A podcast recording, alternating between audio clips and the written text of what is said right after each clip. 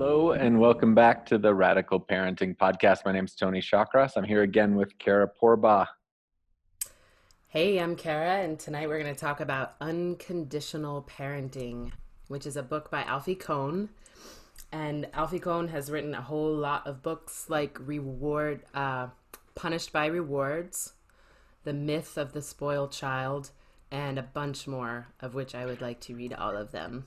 So I read this book a couple months ago and recommended it to Tony, and uh, it helped me a lot. I really t- kind of turned a corner in my relationship with my daughter. I think. Show it to us. For those that are watching, not just listening, uh, Kara's holding up a picture of the the book again by Alfie Kohn. It says, uh, "What is it? Proactive challenge to the conventional wisdom about discipline." So um, as Kara knows, like for the last like 10 or 15 years, I've been working on a kind of an essay and kind of like a philosophy around around child raising and how I wanted to help raise my niece and nephews and how I wanted to raise my own children.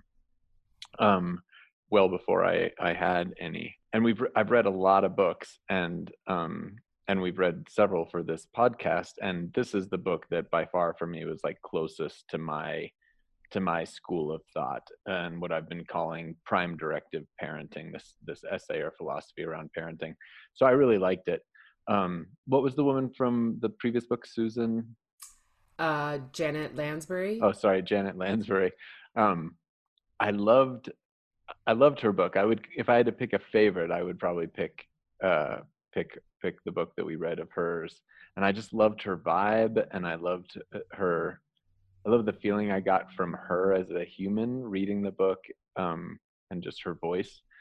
Uh, but again, this one, like philosophically, is is probably the most aligned book that that I've come across. So I'm excited to review it, and I appreciate you introducing me to it. And they mesh, I think, because Janet Lansbury, her work is really like with ages zero to three, and of course, all of her stuff is applicable beyond that and she's really focused on babies and toddlers. And so, you know, Alfie Kohn's books kind of like go into school and um, teenagerhood and, well, you know, uh, the whole lifespan. Yeah.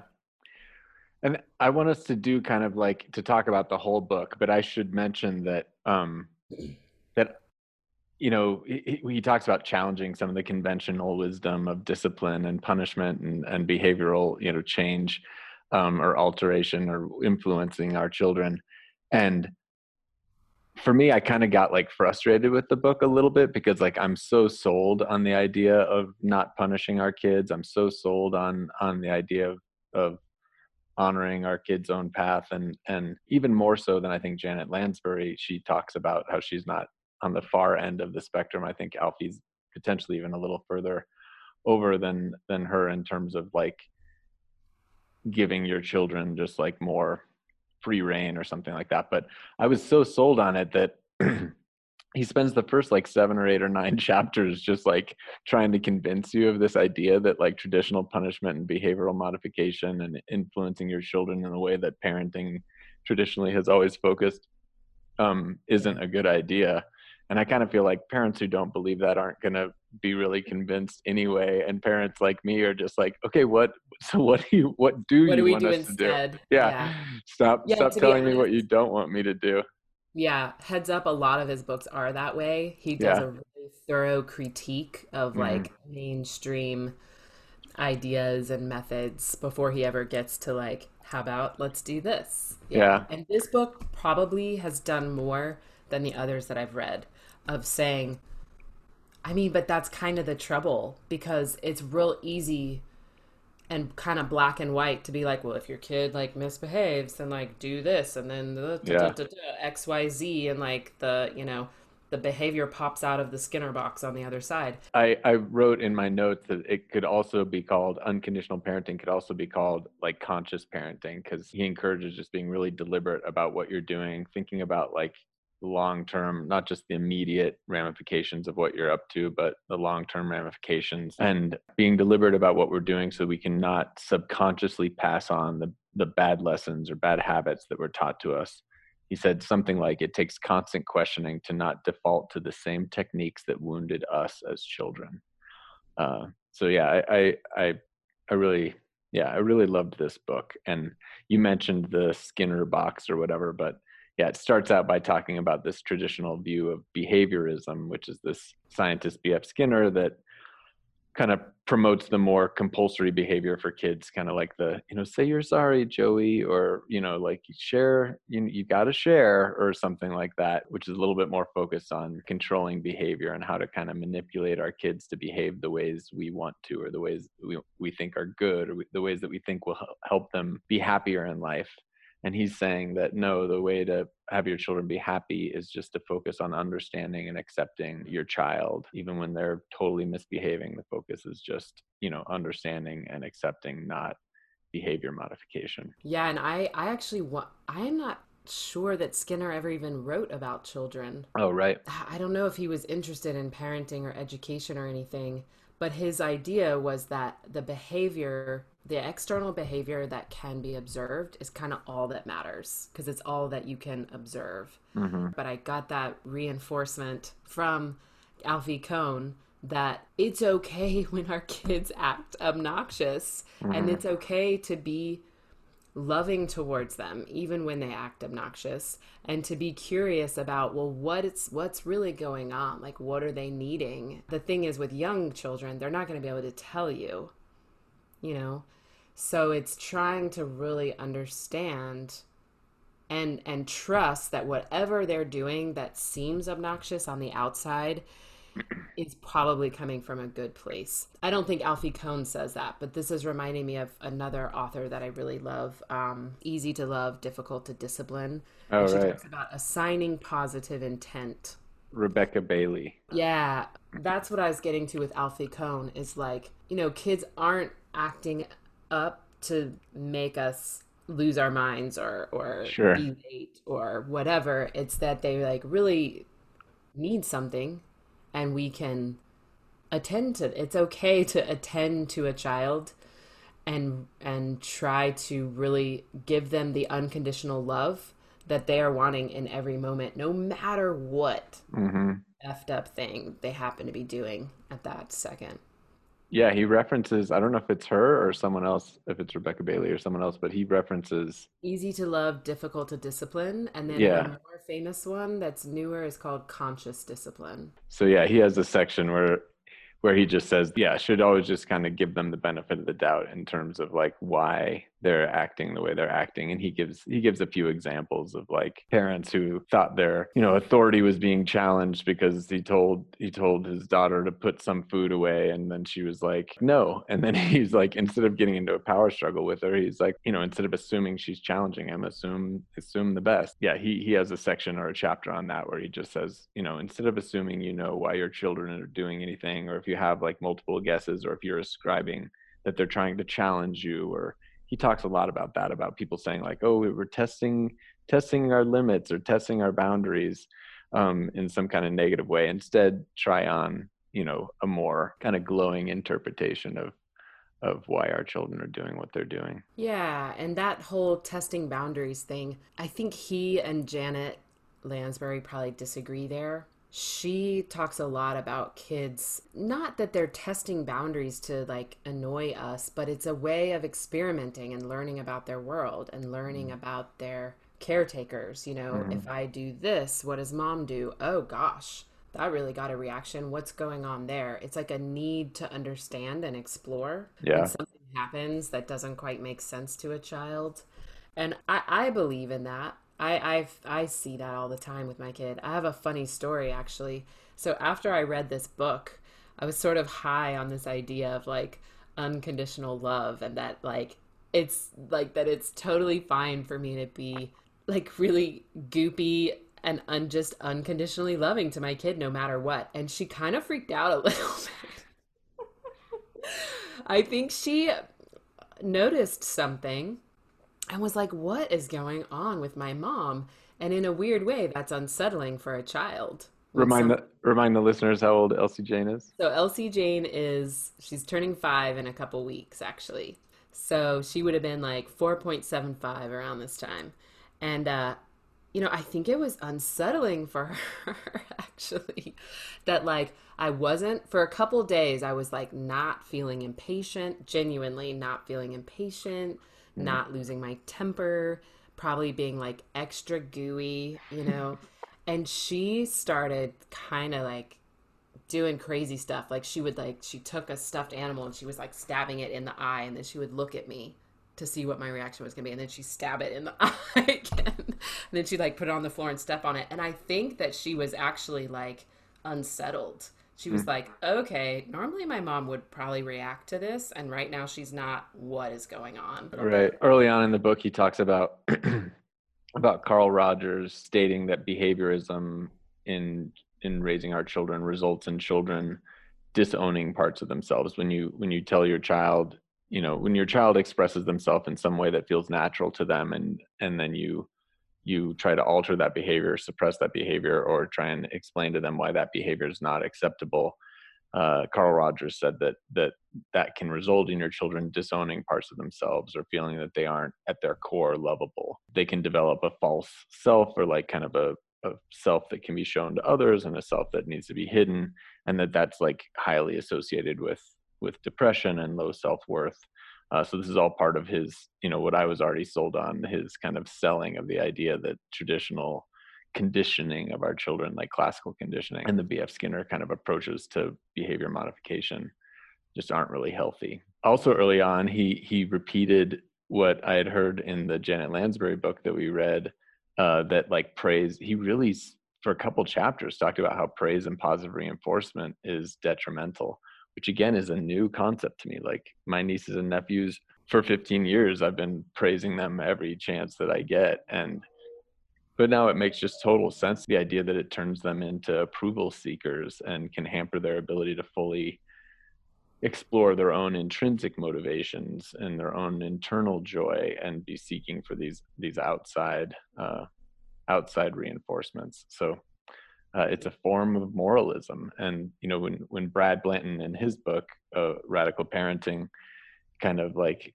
um, criticizes moralizing our children and telling them what's right and wrong it's mostly focused on you know like ways you should behave and whatever. It, it, he doesn't really get into this issue of praise but um, i'm totally now sold on this idea that that focus on grades or achievement or whatever erodes children's just internal passion for the activities that they're doing. Yeah, I mean it's it's pretty revolutionary actually. You know, it's it takes a big leap of faith to come out of that notion that like we have to train ourselves to be good basically. And yeah. without some external thing, whether it's grades or money or whatever it is, you know that we would never do anything good. Yeah, again, this this podcast and these books are going to appeal to people who kind of believe that at the their core humans are are good and that it's it's kind of alterations of of our nature that lead to more selfishness and violence and other issues not that that's like really that inherent in us. And that kind of gets into alfie kohn's later pieces which is just this idea of empathy. You know he says all humans want autonomy but you know we were all we all evolved to work together and to depend on each other. Um, children, especially, are totally dependent on their parents, but also just like you had an evolutionary advantage if you believe in evolution. You had an evolutionary advantage if you teamed up with other people and if you cooperated. And so that connection, I think, is just built into us. And you know, there's the, that concept of theory of mind where where children around the age of it's not totally clear, but somewhere between like two and six get the ability to understand the world from other beings or or objects point of view. And with that ability um, comes kind of your own moralism. So i think later on in the book alfie gets into like how you can just get your children encourage your children to hone that skill of trying on perspectives other than their own, understanding other people's feelings and emotions as a way for them to build their own moral compass where you don't end up having to course correct very much and you don't have to, you know, scold and punish and stuff like that. Yeah, and that's the really interesting thing about punishment and and rewards that by teaching kids that the effect on them, the good or bad thing that's going to happen or not happen to them takes away that internal compass of like yeah he's he's caring about other stuff besides what's going to happen to you. And that's part of the issue with B.F. Skinner and the the consequences, you know, that focus on consequences, which is that it's always, yeah, the consequences on you, not that it maximizes joy and minimizes suffering in the whole world, but that it's just like, yeah, all about about you. So I have a confession. Mm-hmm. You know, I really thought that I was 100% sold on all of this. Uh-huh. Like people are good at the very core. People are good. That children are good. That, you know, we can trust ourselves. We can trust our children that there's no bar- bad parts of anyone. There's, you know, shadow stuff that's gotten twisted or, uh-huh. or whatever you know and um I, am gonna read the sentence from alfie kohn's book that like really for some reason like seared into my psyche. This is early on in the book. He says the dominant problem with parenting in our society isn't permissiveness but the fear of permissiveness. And that strikes me so much i think because i'm fairly permissive, I would say, and I have a big fear about it. I have a big fear that like what if I'm wrong and she's going to be this like feral unsocialized creature that's not going to be able to succeed in the world and she's going to have a terrible life. Mm. I actually have that fear somewhere. Mm-hmm. I think the other fear is is just control. I mean, it's just so natural in human psyche to want to control our situations, to want to know outcomes, to want to know the future, just to want control. And the more trauma we've gone through, you and I have both, at least recently, a little bit studied studied trauma through our radical honesty uh, work, and you know, the the more trauma you've experienced, the more you have this kind of like compulsion uh, to control things. So to me that's what he's speaking to when he talks about that fear of permissiveness it's just like we don't know what's going to happen we don't have control. I think it's so beautiful to just trust our children and trust in millions of years of evolution and that doesn't mean we don't teach anything it doesn't mean we don't lead it doesn't mean we don't have our own kind of boundaries and our own needs but i think it's totally okay that you aren't totally sold on that idea. You've got a lot of company you know? You got a I mean, lot of intellectually i am. I'm sold yeah. you know and i like the idea of teaching our kids you know becky bailey talks about that too that discipline mm. is not about rewards and punishments it's about teaching you know discipline comes from the word disciple and so i think about you know like i'm a violin teacher i would never punish my student if they like play a wrong note or like do something unskillfully i would help them learn mm-hmm. how to make it work better. And so I'm really interested in that. Like, you know, if my kid is doing something that crosses the line for me personally, either for my physical body or my time or whatever it is, yeah. you know, I can I'm I'm not all the way to the non-interference spectrum. I can teach her in a loving way, you mm-hmm. know.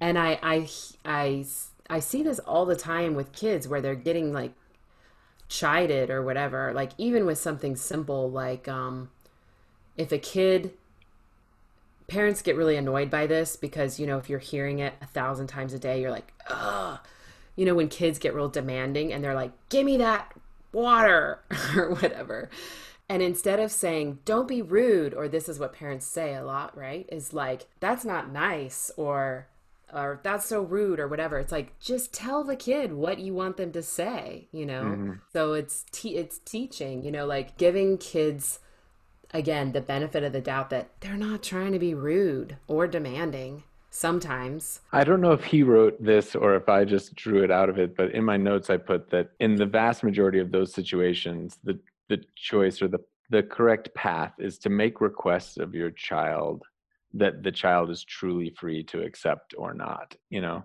I think what you're saying about like the way that they ask for water or something is perfect. Like respecting your autonomy as a human and respecting your child's autonomy uh, it's one thing we practice a lot in radical honesty which is just like how to make requests in a way that is like vulnerable in a way that isn't like an ultimatum isn't a trap isn't a game. It's just like making another human know what you want making that request being with the vulnerability of of not knowing whether that's going to be accepted or not re- accepted and respecting that other human in this case your child's autonomy to to say yes or no. We don't control you know ideally we don't we don't control or oppress other people and and limit their choices. In a few instances as a parent you need to do that in a leadership sense but yeah that, i like that idea of just Yeah. making the request of your child and then i'm going to take care of myself whether you ask for it this way or not Yeah, thank you for saying that about the choice because I think that was the piece where something kind of flipped for me where you know acknowledging her right, my daughter's right to say no to me at any time. And not that I didn't think that before. I thought, yeah, of course she's going to say no to me and it's my job to make sure that I as the adult make certain things happen. Yeah. So for example and and kind of having some tension around that. So like Janet Lansbury always talks about being a calm, confident leader and that as the adult I am in charge and there's certain things that I am going to make sure that they happen.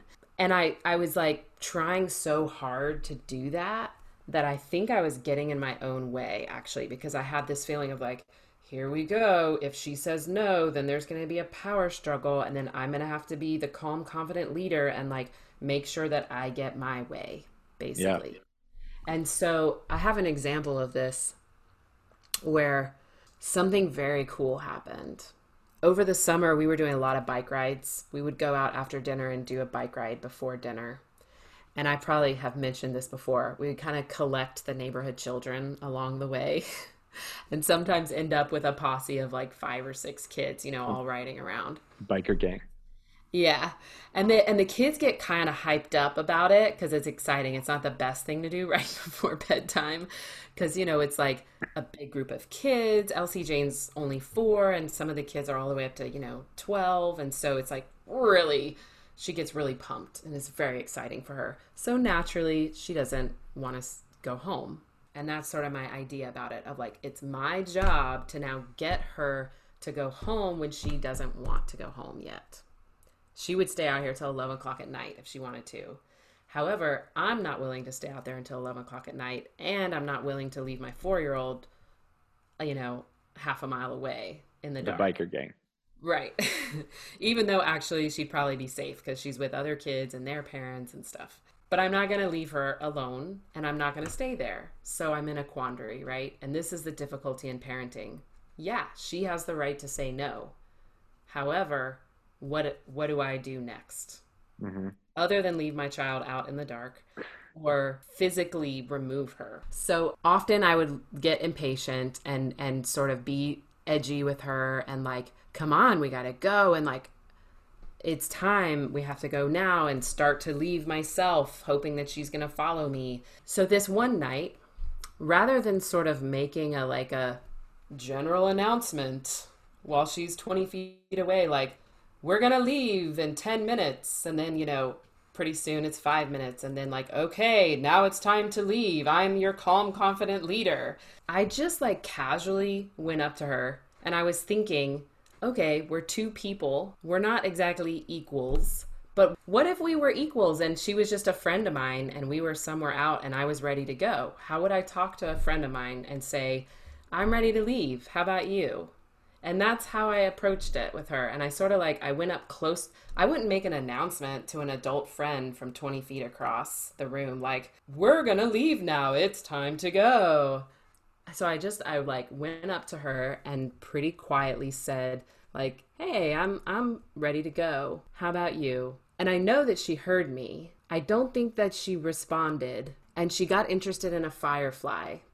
And I thought that this was on like literally on her list for today. Earlier in the day, she was like, I really want to catch a firefly today. So I was like, here's here we go. She gets to catch her firefly. So I just waited and I was like really watching her. I was really observing her. I was very curious about how is this going to go if I don't coerce her. So she gets interested in the firefly. She catches the firefly. She shows it to each one of her friends one by one. She lets it go. And I think, okay, we're now we're going to go. She takes one more turn on the swing. You know, and all of this is happening in less than 5 minutes. And rather than getting tense and being like, she's not coming, what am I going to do now? Like, we have to go. It's getting dark and I don't want to be up all night, right? I just waited, but I was very carefully observing her. She took one more turn on the swing and then she got on her bike and said, Okay, let's go. And I don't think that I had said anything to her after I said, I'm ready to leave. Let's go. And I just kind of trusted that she heard me and that she was kind of like wrapping it up and doing her thing on her time and that we would leave and everything was going to be okay. yeah.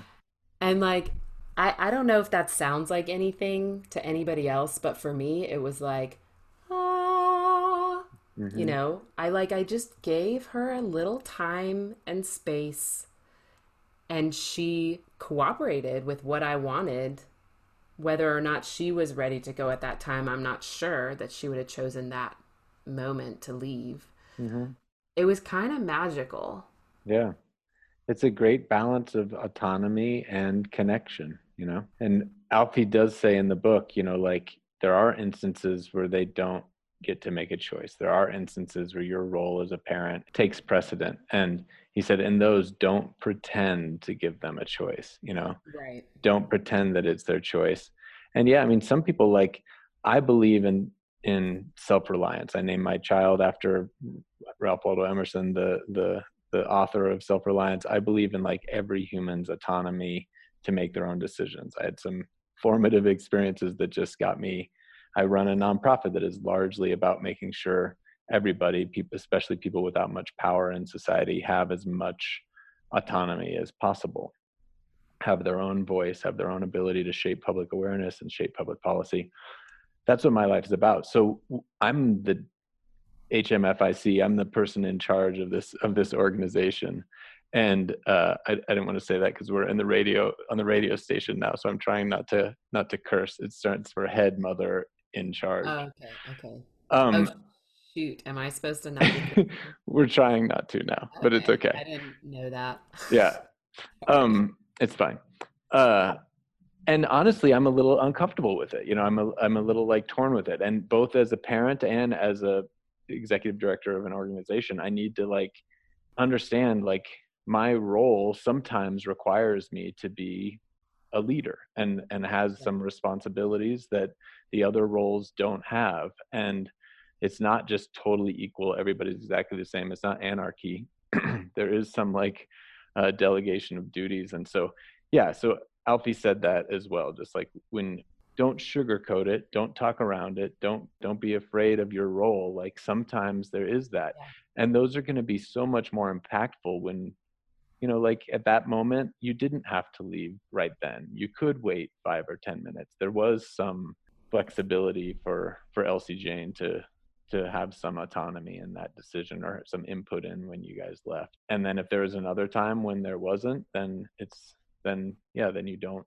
really present the choice and the fewer and farther between those are i still i trust and i think alfie argues that your child will be way more responsive to those when they know that the norm is that, that they have some autonomy. Uh, yeah, he talks about that, that the kids who are cooperative and responsive are the ones who have a secure, trusting relationship, you know, with power figures. And I, I got to remember that. I feel, because I feel like it's kind of money in the bank, you know, like that I give. I say yes at every, I say no a lot, but I say yes at every opportunity and when I do say no, I expect myself to have a good reason, you know, eh, because it it is and and I consider it to be a good reason that I'm tired and I'm not willing to do X Y Z, you know, or whatever it is. I mean, that's kind of a big deal when you're a parent. Is like I'm just not willing to do that. Like I don't have it in me. That's yeah. a good enough reason. You know, but every chance that I get, even if something makes no sense to me, she wants some random thing if I have no reason to say no, even if I don't really care and it's like a little bit of a pain, I'm like, yes. And I consider that money in the bank. Like I will say yes, yes, yes, yes, yes to everything I can say yes to. And um, trust that she's going to, we're going to have a mutually responsive relationship that way. That like I care about what she wants, even if doesn't make any sense to me and I don't under I don't want it and I don't understand why she wants it. It's like, well, she's interested in that. So yeah, so let's kind of wrap up this first two thirds of the book, which is just okay. kind of the arguments about like why traditional punishment doesn't really work, and then and then we can focus on the last part of the book, which was my favorite. Mm-hmm. Um, you know, uh, one of his arguments, and he references a lot of studies, is just that traditional punishment just doesn't work. Um, yeah. That uh, he he talks about all kinds of different studies, even some that say in some cultures, in some ways, even corporal, you know, like like spanking or something has some whatever.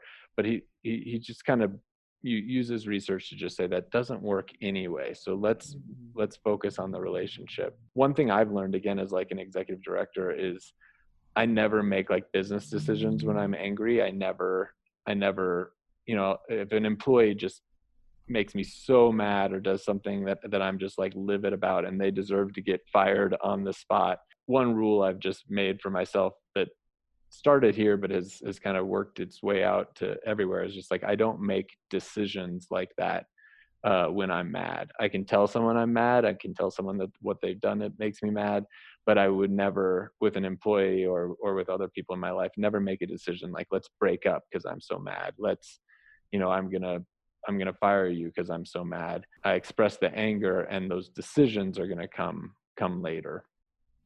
I can still fire them for that same reason, but it's going to be, you know, a day or two down the road or something when it's not just a a knee jerk reaction. So he yeah. Alfie Kohn said it's most important to refrain from punishment when we're angry. I've seen parents I don't want to name any names, but I have some parents that are even close to me that I'll just see them the, the determining factor of whether or not they enforce the instructives that they give to their child is how mad they are you know they'll say to do something and as long as they're not mad they won't enforce anything and then it's not until they get really angry or they get triggered and yeah most of us that's not what we want determining how we parent is whether or not we're triggered yeah that reminds me of something that another thing that really struck me in the book and I, I don't know that i'm going to be able to find it right this moment it was I read like every footnote in this book, right? Like, did you see all the footnotes? Yeah. There's some good stuff in the uh the notes at the back. But it was something about he talks about one style of parenting is saying no, no, no, no, no, no, no, no, yes. Of like getting I, I guess getting worn down or something like that. And he said, and the alternative that's also not the greatest is yes, yes, yes, yes, yes, yes, yes, yes, no, where which I'm in danger of doing often, saying yes, yes, yes, yes, yes, yes, yes, even when I don't fully mean yes. That's where I get into trouble. And so I start to get edgy, angry, impatient, resentful, whatever. And then finally, there's a big no at the end that's sort of a surprise and that's sort of out of proportion. Mm. Right. So I I was glad to read that actually because for me personally, it is important for me to be able to be unconditionally loving. I have to, I can't let myself get to that place mm-hmm. where I'm feeling resentful, feeling like a pushover, feeling like whatever. Mm-hmm. So I have to really check like is the am I really a yes on this? And I will say yes all day long if if I if it's really doesn't affect me. And I'm getting better at saying no just because I don't want to do something. Mm-hmm. You know, and it doesn't and I know that I'm going to feel resentful if I do. Mm-hmm. And so I was happy to hear that from him also, even Mr. Unconditional Love, you know, mm-hmm. that like it's important to say no when you when you mean no. Yeah, I think it's a challenge for a lot of people. I hate to ever be gendered, but I have a feeling it's a little more often a challenge for for moms to just like yeah. remember that taking care of themselves is is a big part of of parenting. Not just taking care of your child, not sacrificing, you know, just taking care of yourself so that you have have more to give. Yeah, I think part of the reason I've been so excited about parenting is I was the youngest child. I've, a lot of my life, I've been able to be pretty self-absorbed the people around me like accommodate me being a little bit like selfish i have uh, you know an executive assistant and and i have uh my world often kind of revolves around me and when i was with my nephew when he was two and three you know it was like no no no effing way like he doesn't he nothing revolved around me and and uh, yeah, I think you and I are a little different in that way. In that, in that it's it's a little less challenging. I, I love that it pushes me to be, you know, less less selfish, and I usually don't struggle with with setting my own boundaries. But yeah, I think it's very normal too. And both of these books that that we've just read uh, really promote self care in parents as like a first step. And that's the beauty of children, right? Like they don't give a rat's rear end who uh-huh. you are you know yeah. what I mean? Okay, so then getting to like the punchline of this book, I'm not interrupting you. Is there anything else you wanted to point no, out? I want to get back to the end of the book too. Yeah. So, you know, again, punishment impedes ethical behavior because it focuses the attention on yourself, not others. Our goal is getting our child to consider how their actions affect others. And he he talks against like punishment of all kinds, including like natural ramifications. There's another book I read that just like and I think Brad, the author of Radical Parenting, really loves the idea of letting children face natural consequences of their actions. But Alfie talks about how if your child knows that you could have saved them from some like harm and you you didn't, uh, that can have you know negative impact on your connection with them as well. So he doesn't even believe that much in just letting your children face their own national natural consequences. I have yeah, I have some things to say about that, but Good. finish first uh, what you're saying. Okay, so yeah, and, and I I do I, I don't fully agree with that either. But the point is to to move from it's really a shift in mindset. I I have some like tips and things that I think parents can actually do but the second half of his book or the second last third of his book that's talking about like what is the alternative to punishment? If it's not even just letting them face natural consequences it's certainly not punishing them or spanking them. What is the alternative? He just says you know it's it's not about things to do it's about a mind shift from how can i get my child to fill in the blank mm-hmm. moving from that to what does my child need and how can i give it to him or her yeah so that's i mean that's really the answer and i have this like numbered list like the you know if you want a list of things to do it's expressing unconditional love for your children giving your children as many opportunities to make their own decisions as possible looking at as many situations as you can from your child's point of view even when you're disagreeing acknowledging their point of view is something janet lansbury talked about a lot and then thinking about your goals for your for your child like for me, you know, all my relationships that I have, whether it's a romantic relationship, whether it's my close friends, whether it's my coworkers, I mean, my life is about maximizing joy and kind of minimizing suffering. But my goals with relationships is I want free expression, I want non withholding in my relationships, I want non pretending, I want free, unbridled expression in my relationships, one. And then two is I want acceptance. I want I want us to not have an agenda to change the other or manipulate the other. I want to accept each other. And when I, you know, started my relationship with the mother of my child, that's what I said I wanted our relationship to be about. I want it to be about unbridled expression and kind of radical honesty with each other. And I want it to be about accepting each other. And if we're ever trying to like support the other changing, it's just changing into their own version of their best self helping them support their own goals, not some way I want them to be. That's how I want to be with my children as well.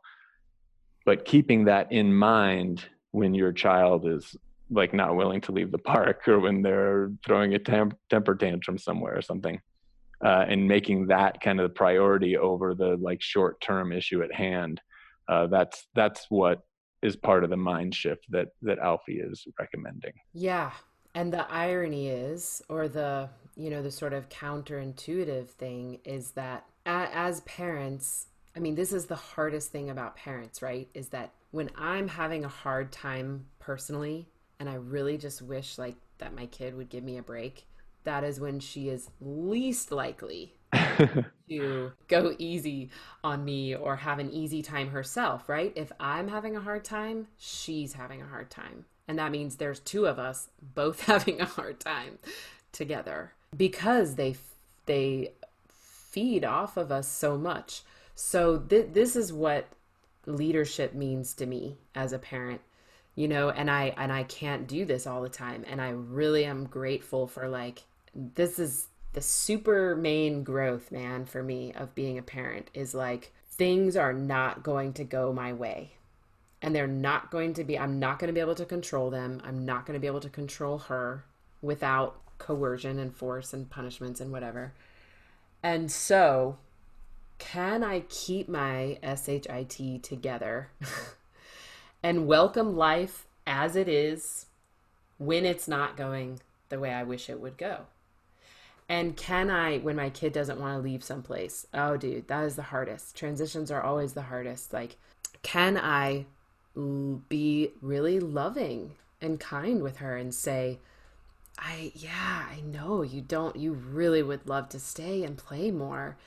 And, you know, we, we need to leave now and I'm going to help you get in the car. You know, would you like to, to walk to the car? would you like me to carry you? And I will. And there's been many times where I physically carry my child out of some place that she doesn't want to leave because we got to go. I like have a lesson in 30 minutes or whatever. And to not be scared of that, not be like, not be scared of doing what I need to do to take care of myself and being really loving and empathetic with her at the same time. Mm-hmm. And some parents would probably call that forcing a child. So, yeah, sometimes I have to force my child so I have to pick how am I going to do that? Am I going to mm-hmm. do it with psychological manipulation? I find that much more coercive. You know, if you get in the car, I'll give you a lollipop. Mm-hmm. Or, you know, if you don't get in the car right now, you're not going to watch TV for a week or whatever. It's all the same, right? Mm-hmm. So I would actually much rather physically carry my child in a loving way without being angry than try to manipulate them into doing it on their own. Some final notes you know he had in in the kind of the concluding chapters is is to put your relationship first. And by that it means you know if you if you've been conscious about what you want your relationship with your child to be about just consider at any point are you reinforcing those long-term goals in that moment or are you sacrificing them for some shorter term kind of less important goal? Right. um, and so being reflective like, and putting do i want to damage my relationship with my child in order to get my way right in this moment? Right. Uh, another kind of just tip was uh, talk less and ask more. Mm.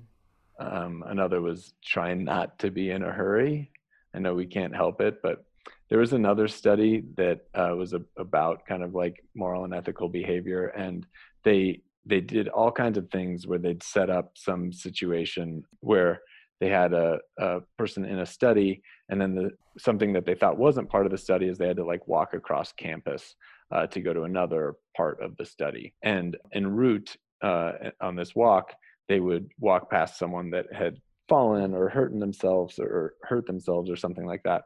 And they tried all kinds of things like giving them bad news you know having had a really bad day or or or, or a good day giving them like negative feedback uh, having them witness something like horrific whatever. And like the thing that had the biggest impact on whether or not they would stop to help was was uh, if they were in a hurry. Yeah being in a hurry and being preoccupied with something out of the moment is kind of just a recipe for failure with your relationships. That I feel like that's where all the battles are for me as a parent is like my sense of time is like this and her sense of time is like you know, like we have yeah. to be able to slow down or else we're like just always which is such a gift you can receive from your child i mean like i'm so preoccupied with the like what happened before and what comes next and so rarely present yeah. And it's one of those many gifts that you're you can receive from your child if you're ready to receive it totally and they're like it's not time to go to bed right it, i don't even know what time it is it's time to catch a firefly because it just flew by so yeah. clearly that's what time it is yeah And I uh, when I go to my daughter's school. She goes to the Asheville Waldorf School. You go in, well, you don't go in the building anymore because they're doing school all outdoors right now. Mm-hmm. But going to her school is like the whole universe just like went the way that the teachers talk and walk and everything is just like slower. Yeah. And I got to remember that sometimes like if I do, when I do ask my child to do something, I have to give her time to process what I'm saying, to make her own decision. Like it ta- I find I get much more of what I want when I give her time. I'm rushing her, it's an automatic. And you know, we can't do all of this stuff all the time. So also in the closing of the book, Alfie just recommends like apologizing to your children often. Um, I feel like I, I really liked his section on that. Just like it's an opportunity to let your children know that you know that everybody makes mistakes. It it really kind of like levels that playing field and um, yeah taking any opportunity you can to reflect on what you've done and apologize to your children. Also when you think they've made mistakes or when they're kind of acting out misbehavior whether it's yours or theirs is an opportunity to reflect on yourself and it's like a teachable moment and getting them to relate to to that in that way not as like oh this means i'm bad or or something like that but it's just an opportunity to reflect and learn. I really liked that message. And then one thing that was kind of new for me um, in this book that i that i think i'm going to have a challenge have challenge remembering is just making sure that your expectations are age appropriate. And one thing he said is you know i uh both as a director in my organization and just like in friendships and whatever i'm a little bit of a stickler for honoring your word. And i i, I really care about you say you're going to do something and and you do it. Um and i think especially at times when my life is really unstable when my mom got got sick and and is dying when when my foundation is kind of shaken I get more thrown and more triggered by people who don't do what they say they're going to do, who I don't mm. think I can count on. And he mentions that specifically in the book that like young children can't keep promises over time, that they don't really understand a commitment that they're that they're making and and what that means. And yeah, it's unrealistic to have that expectation. And there are a lot of other expectations we often have of kids.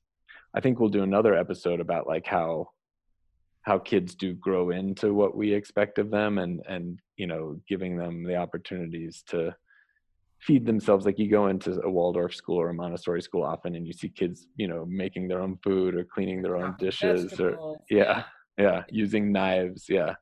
It's it it reinforces to us our kids can do so much more than most of us most of us think they can. But also we want to be realistic with with expectations especially when they're around like our own rules and our own triggers. Yeah. Yeah, it's a balancing act for sure. I, you know, I imagine brushing like tap, pat myself on the back. I imagine one of the reasons my daughter's so precocious is cuz I really have always talked to her like I, you know, like a whole person and like I gave her a lot of independence and mm-hmm. encouraged mm. that, you know.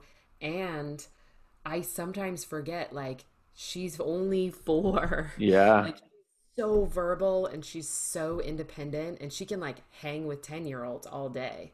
And but she's only four. Yeah, yeah. I, I forget that sometimes and i'll get i'll be starting to get really impatient about something. I'm like whoa you know? Once again it's like slow my roll a little bit. Like she probably needs something from me right now. She's just she's a little kid. Yeah yeah that's that's interesting to keep in mind while we're training ourselves to talk to them like a peer and talk to them like we would in the respectful way we talk to our coworkers or our friends. We want to do that and keep in mind that our expectations of them need to be age appropriate.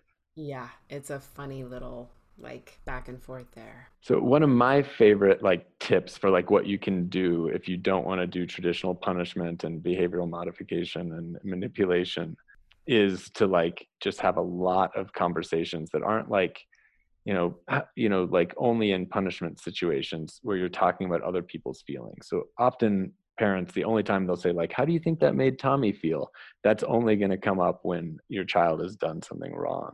Mm-hmm. um, and so our next episode we're going to review a bunch of children's books and I'm going to bring out a huge slew of books that are all about normalizing and and and yeah normalizing communication around feelings and other people's perspectives um, in a way that makes that not a punishment. And and if they do do something that maybe hurts susie or hurts susie's feelings you can talk about that in a way that is familiar to them and not threatening and not like a moralism or a or a punishment.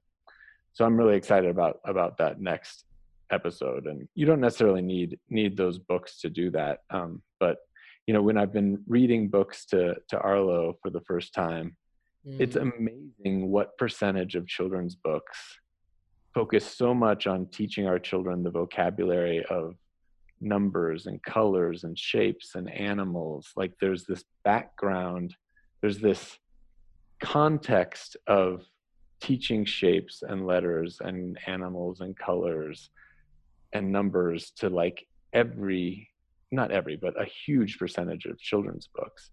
And with arlo to the extent i have any control over it we're going to interject you know happy sad smiles tears pain joy excitement jealousy. We're going to interject that stuff in that same way. It's such an important you know vocabulary for them to understand more so in my opinion than like x-ray fish and, uh, and dinosaurs like what dinosaurs eat meat and whatnot. I mean kids learn all of that and they don't necessarily learn like well what are the physical sensations that that come up when i feel sad or or what what is what are some of the cues from my body that that i'm happy or or anxious or scared or whatever. And there are some great books for that. A lot of them aimed at, at autistic children, but um, but yeah, we're gonna we're gonna bring some of those out next week. Cool.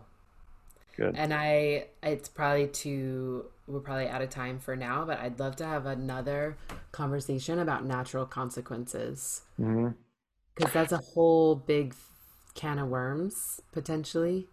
Um, it's something I'm real interested in and I've read all kinds of different things about and that could be a whole conversation. Yeah, one of the books on my list is is largely about that topic. Uh, so I think we can talk about it. It might be Raising Boys by John Roberts, or it might be another book that that I don't have on the top of my tongue. Um, but th- there is a book that's been recommended to me that is mostly about this idea of w- what I call um, prime directive parenting, which is non-intervention as much as as much as possible. Uh, someone recommended this book that's like if you are non-intervening, allowing natural consequences to be the the coach or the leader for your for your child uh, is one one approach. There's one. There's a real famous one called Love and Logic, mm-hmm. which I cannot fully recommend. Mm-hmm. There's some decent stuff in there, and there's some really stomach churning stuff in there. So it's a yeah, it's an interesting um, discussion. I think. Yeah.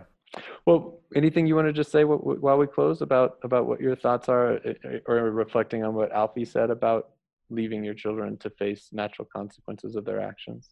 Yeah, I think there's probably lots of different ways to go about natural consequences.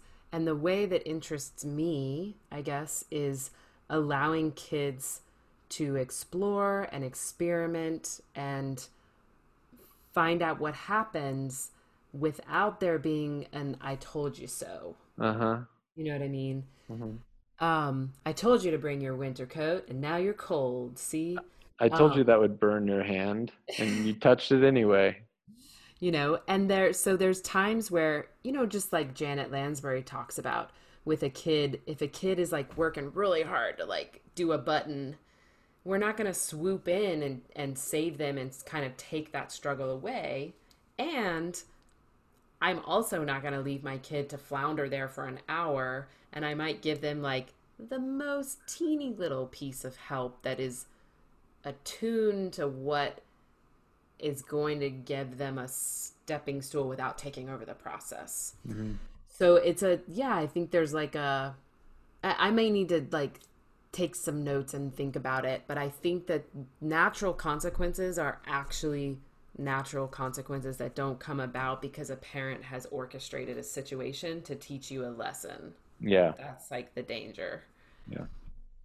Cool. Well, yeah, I think that will come up naturally in a few of our of our future uh, book reviews, but if not, we can always talk about it anytime. But yeah, next week we'll be talking about uh, children's books, and and uh, we're both going to bring out a few of our favorite children's books, and then I'm going to bring out this kind of slew of books all about about emotions and understanding our bodies. I got one in the mail today that I sent to Kara. That uh, what was it called? It was called "My Body Sends a Signal." Cool. So cool, so cool. Like radical honesty. Yeah, yeah. yeah. Okay, well, thank you guys for joining us. Thank you, Kara. It's kind of late. We usually don't do it at night. You can see how dark it is here, uh, those of you that are watching in video. But uh, thank you for joining us, and we'll be back next week. Thanks, Tony. All right, bye bye.